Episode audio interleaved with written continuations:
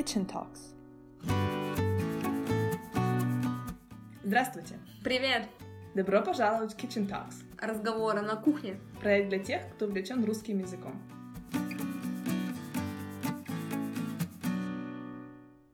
Ну что, Ася, ты почему такая довольная сегодня? Ты же понимаешь, что сегодня самый прекрасный день марта? Да, какой же? Масленица! Ой, точно! А Как я могла забыть? Нет, я знаю, как я могла забыть, потому что каждый год масленица начинается в разные дни. Но это не значит, что нужно забыть и не есть блинчики. Нет, забыть и блинчики нельзя ни в коем случае.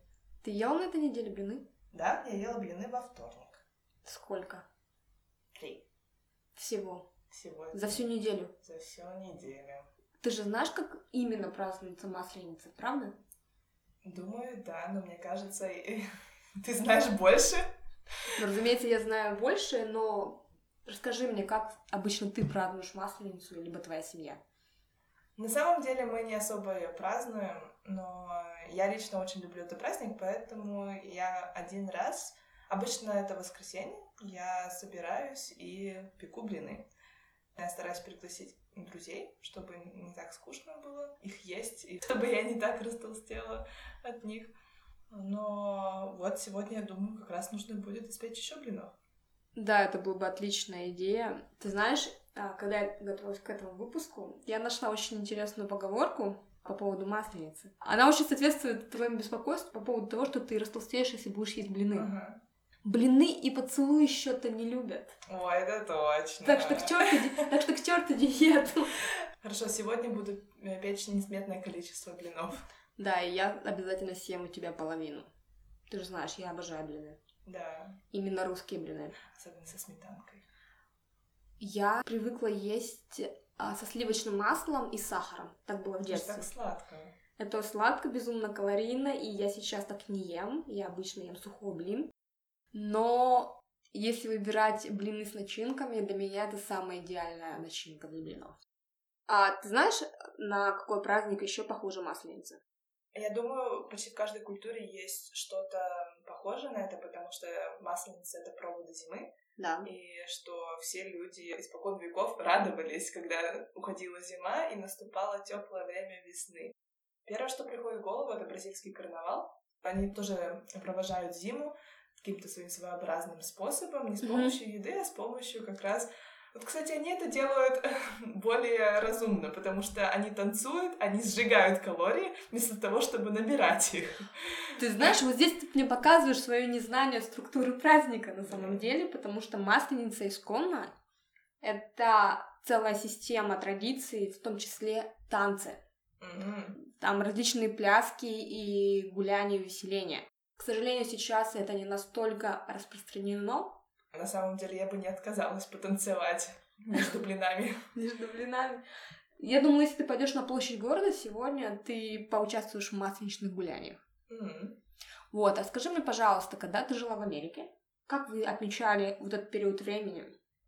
Из-за того, что я жила среди студентов, которые интересовались культурой, историей России, мы всегда отмечали Масленицу в воскресенье, последний Мгм. день Масленицы. Мы собирались, я учила их печь блины, не вот эти вот толстые американские блины, а Мгм. наши тоненькие, вкусненькие. Знаменитые русские знаменитые русские блины. Заводила тесто Мгм. и давала студентам возможность каждому испечь блин, потому что я знаю, что это обязательное условие, что ты должен испечь хотя бы один блин за масленицу, чтобы год прошел удачно, чтобы весна хорошая наступила. А что ты знаешь о Мардигра? Марди Гра — это тоже карнавал, но в Новом Орлеане. Там меньше танцуют.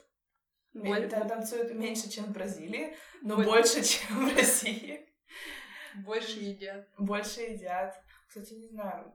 Я знаю, что у них есть э, традиционно разноцветный пирог, и традиционные цвета зеленый, фиолетовый, желтый.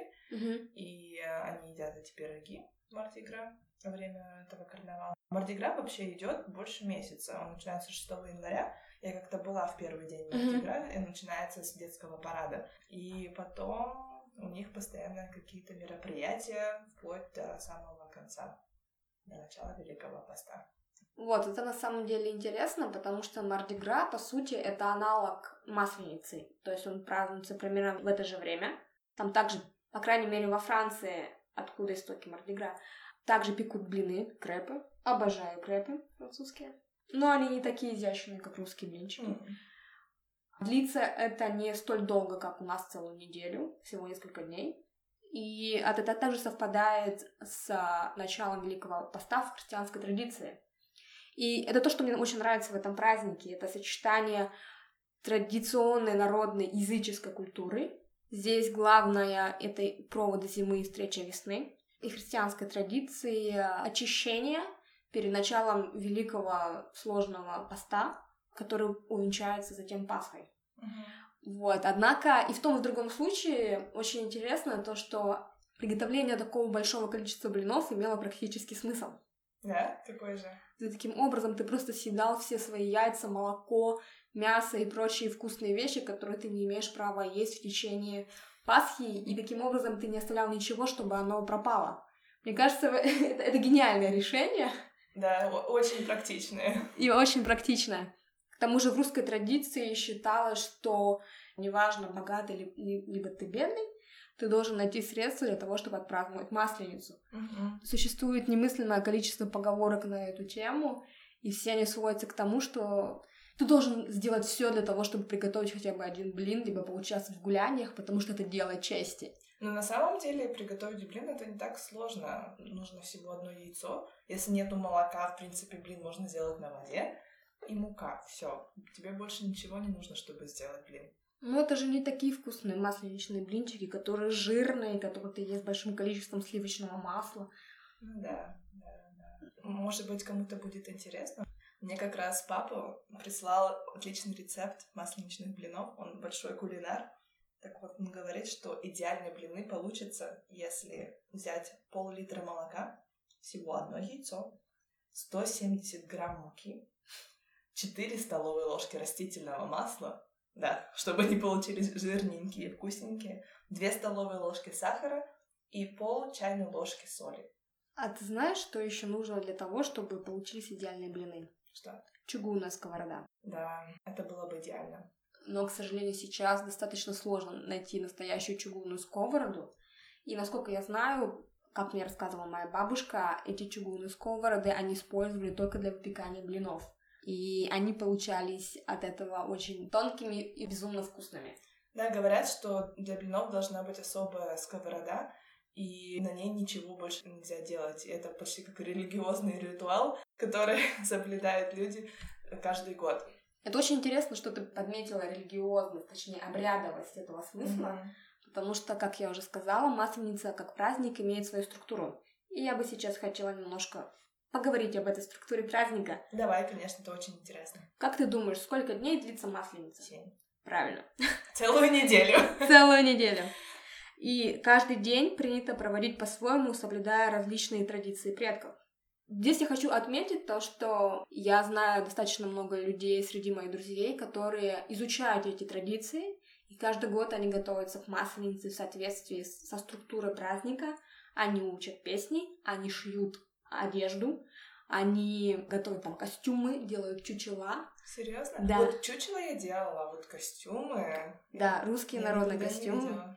Они все это, во все это наряжаются и ходят, и полностью стараются воссоздать этот дух праздника Мгм. и традицию, как это праздновалось. Поэтому я обожаю этот праздник. Так где же твой костюм? Я, к сожалению, не мои друзья, поэтому я знаю только теорию. Практику я оставляю для них. Так вот, первый день Масленицы — это понедельник, что логично. Этот день был днем подготовки к празднованию в течение недели. В этот день начинали выпекать блины и, дел- и делали чучело. Чучело делали прямо в первый день, потому что сжигают его в последний. И это интересно. Я расскажу, что именно делали с чучелом в течение всех последующих дней, Мгм. потому что она также принимала участие в этих игрищах, в этих празднествах и была Мгм. полноправным участником. Мне Вот. кажется, современное празднование Масленицы как-то сократило вот эту всю неделю до одного дня. Я думаю, это зависит на самом деле от семьи и от, только, и от того, насколько ты э, знаешь этот праздник и насколько он тебе близок. Например, моя семья, мы не являемся большими там, фанатами традиционной культуры, кроме меня. Однако всю неделю мы с удовольствием печем блины. Когда мы были помладше, мы ходили в гости и также мы ходили на стадионы, где проходили массовые гуляния и празднества. Там принимали различные участия в играх, смотрели театры, какие-то постановки, смотрели, как сжигается это чучело. То есть у нас это было, это было сохранено, при этом часть друзей, например, ты, вы это не праздновали, Мгм. хотя как бы мы одного поколения. Ну да, но я все-таки хожу на вот эти вот игрища как раз. Я помню, один раз была в Павловске на сжигании масленицы, и знаю, что сегодня будет э, сжигание на Елагином острове, Мгм. здесь в центре, что можно сходить будет. Ну такое, первый день. Что мы делаем в первый день? Как я уже сказала, в первый день начинают выпекать блины и готовить чучело. О том, как именно подготавливают чучело, я расскажу нашим слушателям в конце выпуска, потому что это очень интересно. Мгм. Вот, а пока мы перейдем чуть дальше ко второму дню. Этот день назывался «Заигрыш», от слова «игра». В этот день начинаются народные гуляния. Причем мне очень нравится эта традиция народных гуляний, потому что ты выходишь на улицу, ты встречаешься с соседями, с друзьями, с семьей, вы все вместе. Вы можете не знать этих людей, например, но вы объединены общей идеей праздника, и вы становитесь как одна большая семья. Я за это очень люблю этот праздник. Соответственно, люди принимали участие в различных активностях. Там катание на санях, на ледяных горках, на каруселях. Выставлялись огромные деревянные балаганы. Балаган — это народный театр. Так вот, и самое интересное, что в этот день люди начинали надевать свои костюмы. Они переодевались. Таких людей называли ряжеными. А, От слова наряжаться. да. Они носили маски и экспромтом устраивали веселые домашние концерты в том числе. Вот здесь я хочу сказать, что здесь есть параллель, которая объединяет этот праздник с карнавалом в Мгм. Бразилии. И мне кажется, тут очень похоже на традицию празднования Хэллоуина. Русские, в принципе, любят наряжаться. На Новый год наряжаются. Детей наряжают на день рождения. Мне очень жаль, что эта традиция ряженых пропала. Я бы с удовольствием нарядилась во вторник и устроила какой-нибудь домашний концерт в кругу семьи. Мне кажется, это именно та традиция, которую стоит возродить. Так, следующий день среда, и этот день назывался лакомка. Слово М. лакомиться. Лакомиться — это всегда хорошо. А чем же лакомиться надо? А, ну, как правило, в этот день в дом приглашали гостей, друзей, родных, соседей. Их угощали всем, что было в доме. Блины, конечно, занимали главное место на столе, однако также подавались медовые пряники и пироги. И интересно то, что начиная с этого дня начинается вот эта линия праздника, которая направлена на укрепление семейных отношений. Это, например, среда была посвящена зятьям. Ты знаешь, что такие зятья? Да, мой брат зять. Это прекрасно. это муж дочери. Да. Отсюда, кстати, пошло такое интересное выражение «пришел зять, где сметаны взять». Мне кажется, в России считается, что зятья весьма прожорливый народ. И Мне кажется, мужчины в принципе весьма прожорливый народ. вот. Следующий день четверг. И он называется «Запивание блинов». Запивание, в смысле, чем-то запивать их нужно. Да, кулачными боями. Запивание, забивание? Запивание от слова «пить». От слова пить. Хорошо. Мне кажется, в, этом в этом а, слове очень много иронии. Мгм. С одной стороны, кулачные бои, то есть бои на кулаках, когда Мгм. мужчины сходились либо один на один, Лицом к лицу. лицом к лицу и сражались. Я, кстати, видела это в детстве, и на меня это производило огромное впечатление. Мне кажется, таким образом они разбавляли потребление блинов и других вкусностей физической активности. Так вот я и говорю, это то, чего не хватает в современной масленице, физической активности. Просто сидим за столом, едим эти блины и толстеем. Мне кажется, если мы пойдем в те места, где празднуют Масленицу таким образом, мы сможем найти людей, которые занимаются различными активностями. Я, например, помню такие игры, как сбирание на козла, сбирание на столб, то есть в середине площади устанавливался огромный столб, наверху вешались, насколько я помню, сапоги. Мужчинам нужно было по этому столбу, а не забывайте, что сейчас март месяц, здесь все еще очень много снега и, И скорее всего, и льда, и это было достаточно сложно сделать. Ты видела такое? Я Да, я помню это с детства. не видела нигде. Мне кажется, в основном, что происходит, есть хороводы, какие-то танцы, кулачные бои есть, но на этом все и заканчивается. Возможно, мне надо тебя будет взять с собой, отвезти в какую-нибудь деревню, И оставить там. И оставить там до Масленицы, чтобы ты посмотрела, как празднуется в действительности этот замечательный праздник. Далее, следующий день, пятница. Этот день был посвящен штурму Зимнего городка. Этот день был направлен не на очередное уплетание безумно вкусных блинов с медовухой, а гораздо более важному аспекту чествования семьи как таковой. М. То есть в этот день существовало целое, целый ряд различных обычаев, который был направлен на то, чтобы ускорить свадьбы, содействовать молодежи в нахождении себе второй половинки, я имею в виду партнера, для того, чтобы знакомить парней с девушками, девушек с парнями. М, Это интересно. Это аналог Тиндера. Древнерусский а, Тиндер. Да, при этом ты сразу видел товар лицом, как у нас говорят. Ты сразу видел того человека, за которого, возможно, на Красную Горку это день после Пасхи, ты выйдешь замуж, либо на ком ты женишься. Мне кажется, это замечательно. Так вот, обычно а, люди выезжали на люди, как у нас говорят, то есть выезжали в общество, на эти гуляния в расписных санях, наносили визиты тем, кто гулял у них на свадьбе, если это уже женатая пара, веселились как могли, наносили визит всем важным членам своей семьи. Недаром этот день называется День тещиных блинов. Это пятница, да? Это Мы пятница. все еще про пятницу говорим. То есть, как мы говорили, если в среду чествовали зятьев, то в пятницу был обратный визит к тещам, и зятья приходили в гости к тещам. Ты знаешь, что такие тещи? Ну, соответственно, это матери, жен. Правильно. Зятья что-нибудь с собой несли. Я так понимаю, что когда зять приходит в гости к теще, теща должна найти сметану, блины и накрыть стол. А что же зять должен сделать? Должен ли он что-то сделать? Ты знаешь, очень интересный момент, потому что ту информацию, которую я читала, она говорится, что теща опять-таки должна была подготовиться к этому дню самостоятельно и вечером предыдущего дня прислать все необходимое для приготовления блинов, там, сковороду, половник, муку и так И далее. сами блины. И, возможно, сами блины. А тесть? Кто такой тесть? Тесть — это теща и тесть. Теща — это мама жены, а тесть — это папа жены. Да. А тесть должен был послать мешок гречневой крупы и коровье масло. Если зять был нерадивым и не уважал эти традиции, то это считалось неуважением к роду, и это был повод для обиды. Возможно, после этого возникла вот эта вот история, то, что тещи не любят своих зятьев, и зятья не любят тещи. Как бы если бы каждый бы исполнял свой ритуал правильно и достойно, этих бы раздоров не было. Так вот откуда это все пошло. Да, на самом деле есть очень много шуток в России по поводу отношений тещи и зятьев. Не знаю, как в других странах. Но в России это источник многих шуток. Счастью, такие события, как Масленица, позволяют наладить и укрепить отношения в семье и избежать различных конфликтных ситуаций после.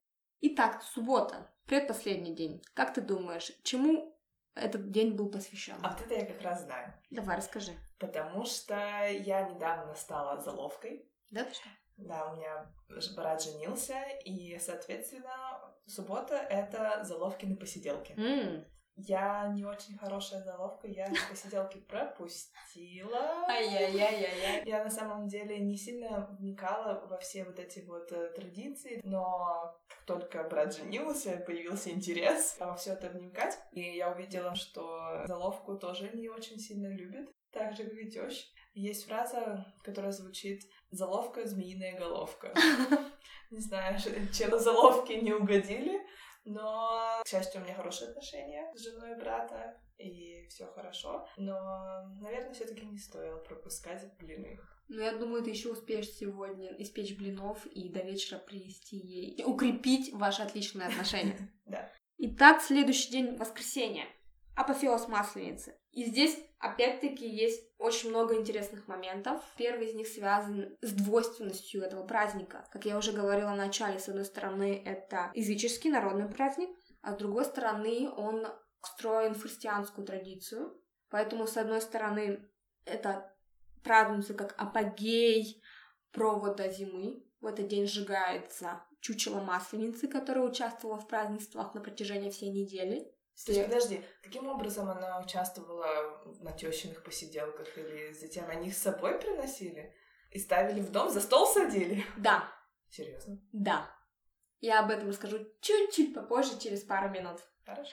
Вот. А вторая часть связана, с, как я говорила, уже с христианской традицией, и по-другому этот день воскресенье называется прощенным воскресеньем. То есть в этот день все люди друг у друга просили прощения за те обиды, которые были нанесены, либо могли быть нанесены в течение года. Ася, прости меня. Бог тебя простит. Да, Бог простит, и я прощаю. Катя, прости меня. Бог простит, и я прощаю. Спасибо. А, в этот день было принято просить прощения у всех близких людей.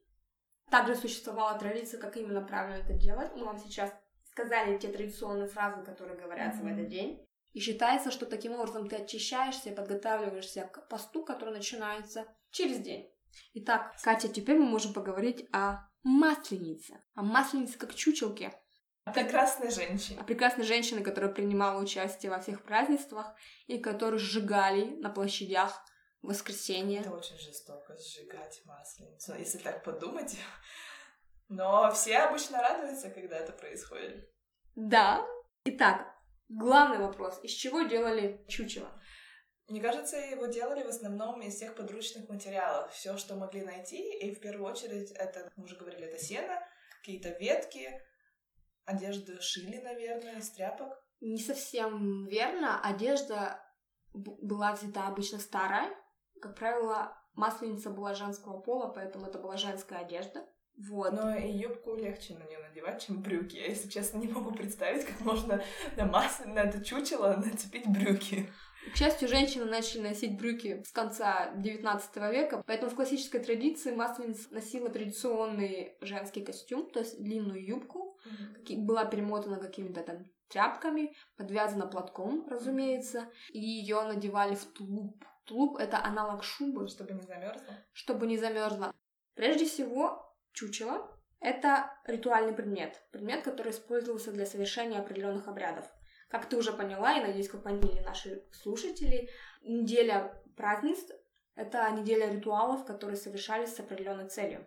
Как я уже говорила в самом-самом начале, главная цель этого праздника — это провод зимы и встреча весны. Именно для этого сжигалось это чучело. Чучело, как правило, делалось из подручных материалов. Это солома, это какие-то старые тряпки, старая одежда. Это все выполнялось в виде огромной фигуры, как правило, женского пола. Да, высотой примерно метров 3, в 4, в 5. Чем выше, тем лучше. Да, поэтому это всегда производило огромное впечатление. Кроме того, делались маленькие масленички, маленькие чучелки, которые ты мог брать с собой для... Чтобы посадить за стол. Прокатить на санях, либо спуститься с горки. Как ни, как не смешно, но это действительно правда. А их тоже сжигали? Да. Это кошмар, это просто массовое сжигание было. Да, но это очень интересный момент, потому что я помню, когда сжигали масленицу, и это производило неизгладимое впечатление. Я считаю, что каждый человек, который попадает в Россию на этот период праздников, должен увидеть это. Однако для того, чтобы это выглядело настолько пугающе и устрашающе, это все обставлялось в игровой форме, поэтому ты воспринимал это как часть игры, ты не воспринимал это серьезно. Mm-hmm. Вот. Другой аспект, чтобы это чучело не пугало людей, как правило, масленицы были без лиц. Она как-то варьировалась от региона к региону, но, как правило, действительно масленички делались без лиц, чтобы не было полной схожести, полной идентичности с живым человеком. Скажи мне, как вы, вы по всем правилам делали масленичные чучелки в США или нет? Нет, мы делали очень облегченную версию этого праздника. Во-первых, mm-hmm. мы отмечали всего один день, только mm-hmm. последний день масленицы, воскресенье. Мы пекли блины, это мы соблюдали. Масленицу мы не делали огромных размеров, она была маленькая, миниатюрная, не больше метра в высоту, и мы не слишком запаривались по поводу э, выражения лица или материалов, mm-hmm. из которых мы ее делали. Это были тоже ветки, соломы у нас не было, потому что мы не в деревне были, поэтому просто какие-то тряпки, mm-hmm. и потом лицо просто на бумаге рисовали, и все. И потом мы шли на улицу, ставили ее в сугроб и сжигали. А вы сжигали ее все таки сжигали. Это было немножко незаконно, потому что костры можно разводить только в определенных местах. Но мы решили, что сегодня праздник, и ничего страшного. Все равно вокруг снег, ничего не загорится, и поэтому мы потихоньку зажигали эту масленицу. Пели песни, Пели песни «Гори, гори ясно, чтобы не погасло». И как, горело до конца? Горело до конца. Почти до конца. Иногда было слишком мокро или слишком холодно, не до конца догорало. Но всем очень понравилось такой ритуал, Мгм. который, правда, очищает. То есть, чем больше смысла ты в него вкладываешь, тем больше он тебе будет давать. Э, Но даже если ты только знакомишься с этим ритуалом, как минимум он впечатляет.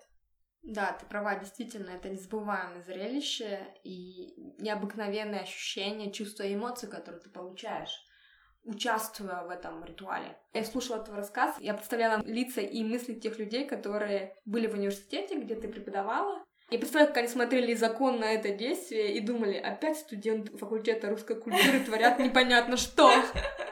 Да, было примерно так. Но я надеюсь, они хотя бы из окна смогли насладиться этим чарующим действием. Да, к нам даже подходили и спрашивали, что мы тут делаем, мы рассказывали, песни пели. Было очень весело.